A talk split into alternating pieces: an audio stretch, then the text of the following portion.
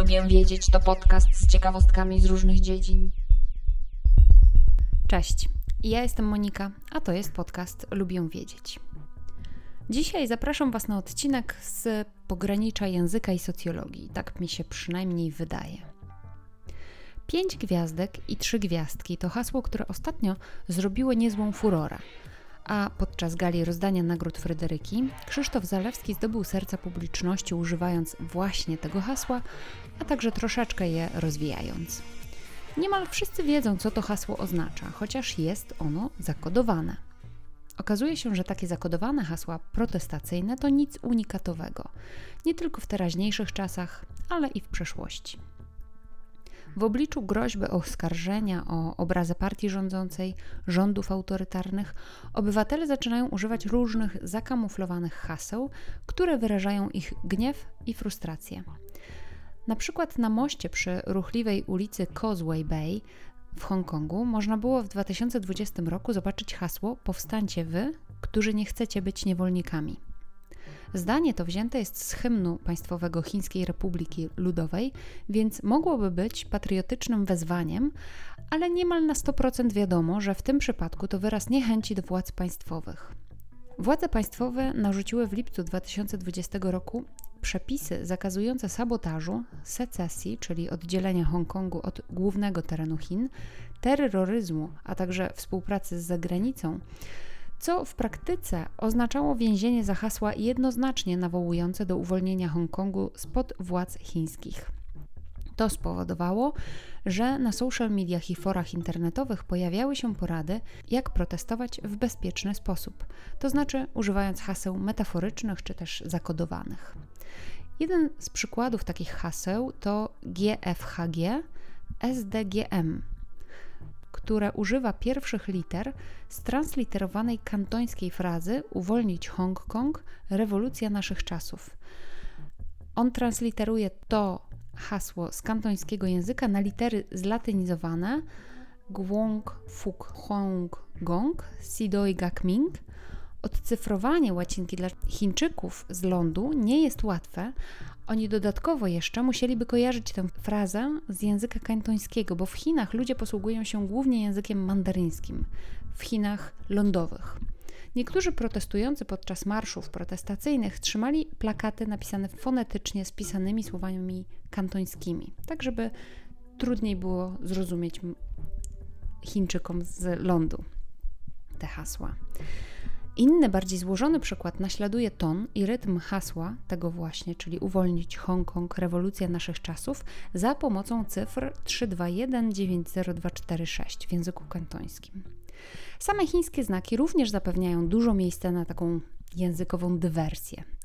Jednym ze zwrotów, które ludzie zaczęli stosować w internecie, jest na przykład seize back banana, czyli coś, co można byłoby przetłumaczyć ręce precz od banana co jest swojego rodzaju zabawą językową, ponieważ znak określający nazwę Hongkong jest bardzo podobny do znaku oznaczającego banana, czyli miałoby to oznaczać ręce precz od Hongkongu. W innym zakątku świata, w Stanach Zjednoczonych, też koduje się hasła anty. Antyrządowe, antyestablishmentowe, antypolicyjne.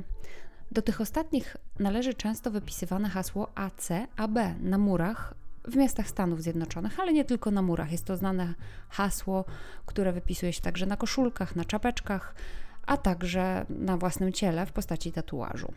Co znaczy hasło ACAB? Otóż jest to skrót od All Cops are Bastards, czyli wszyscy gliniarze to dranie. Czasem to hasło jest zastępowane przez cyfry 1, 3, 1, 2, gdzie cyfry to kolejne litery alfabetu, licząc A jako 1. Wyrażenie wszyscy gliniarze to dranie po raz pierwszy pojawiło się w Anglii w latach 20. XX wieku, a skrócono je do ACAB przez strajkujących robotników w latach 40.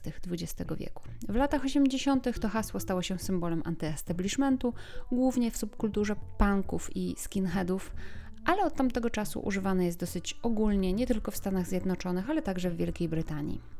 Polskim ekwiwalentem ACAB jest HWDP, tylko rozwinięcie tego skrótu jest bardziej wulgarne.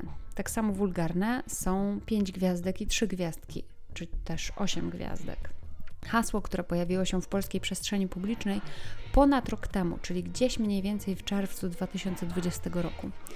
Popularnie w tekście pisanym gwiazdkami cenzuruje się wulgaryzmy. W tym haśle ocenzurowano pierwszymi pięcioma gwiazdkami wulgarne hasło, a trzy ostatnie gwiazdki zakrywają skrót nazwy partii rządzącej, czyli PiS. Hasło wyraża chęć pozbycia się PiSu. Z reguły takie zakodowane hasła pojawiają się wtedy, kiedy swobodne wyrażanie opinii jest zagrożone jakimiś poważnymi konsekwencjami, czy to karą więzienia, pobicia, czy też grzywną. Ale takie hasła protestujące przeciwko czemuś lub opowiadające się za czymś to nie tylko wymysł naszych czasów. Pojawiały się odkąd chyba ludzie znają pismo, albo nawet jeszcze wcześniej, ponieważ pismo nie było do końca potrzebne. Jest na przykład taki słynny symbol ryby, bardzo schematyczny i uproszczony, mm, a ryba tutaj jest symbolem Jezusa Chrystusa, jeszcze z czasów wczesnego chrześcijaństwa. Tylko dlaczego symbol ryby? Ponieważ ryba w języku starogreckim to ichtys. To także pierwsze litery zwrotu Jezus Chrystus, Theuios Soter, Jezus Chrystus, Syn Boży, Zbawiciel. Więc ryba oznacza pewien skrót, który z kolei oznacza rozwinięcie pewnego rodzaju hasła. To jest bardzo rozbudowana, czy też y, jakby skompresowana metafora. Jeśli znacie jeszcze inne zakamuflowane hasła, dawajcie znać. Na pewno jest ich całe mnóstwo. Na pewno dużo takich haseł um, używano w czasie II wojny światowej, w czasie I wojny światowej, w PRL-u, nawet e, w, w Polsce, ale nie tylko w Polsce.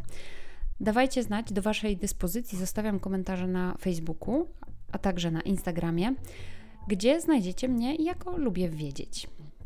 Tymczasem dziękuję za wysłuchanie dzisiejszego odcinka podcastu. Zachęcam do subskrypcji i zapraszam na Instagrama Lubię Wiedzieć, gdzie dzielę się także innymi ciekawostkami.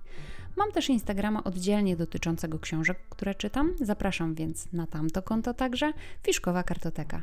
Do usłyszenia. Cześć.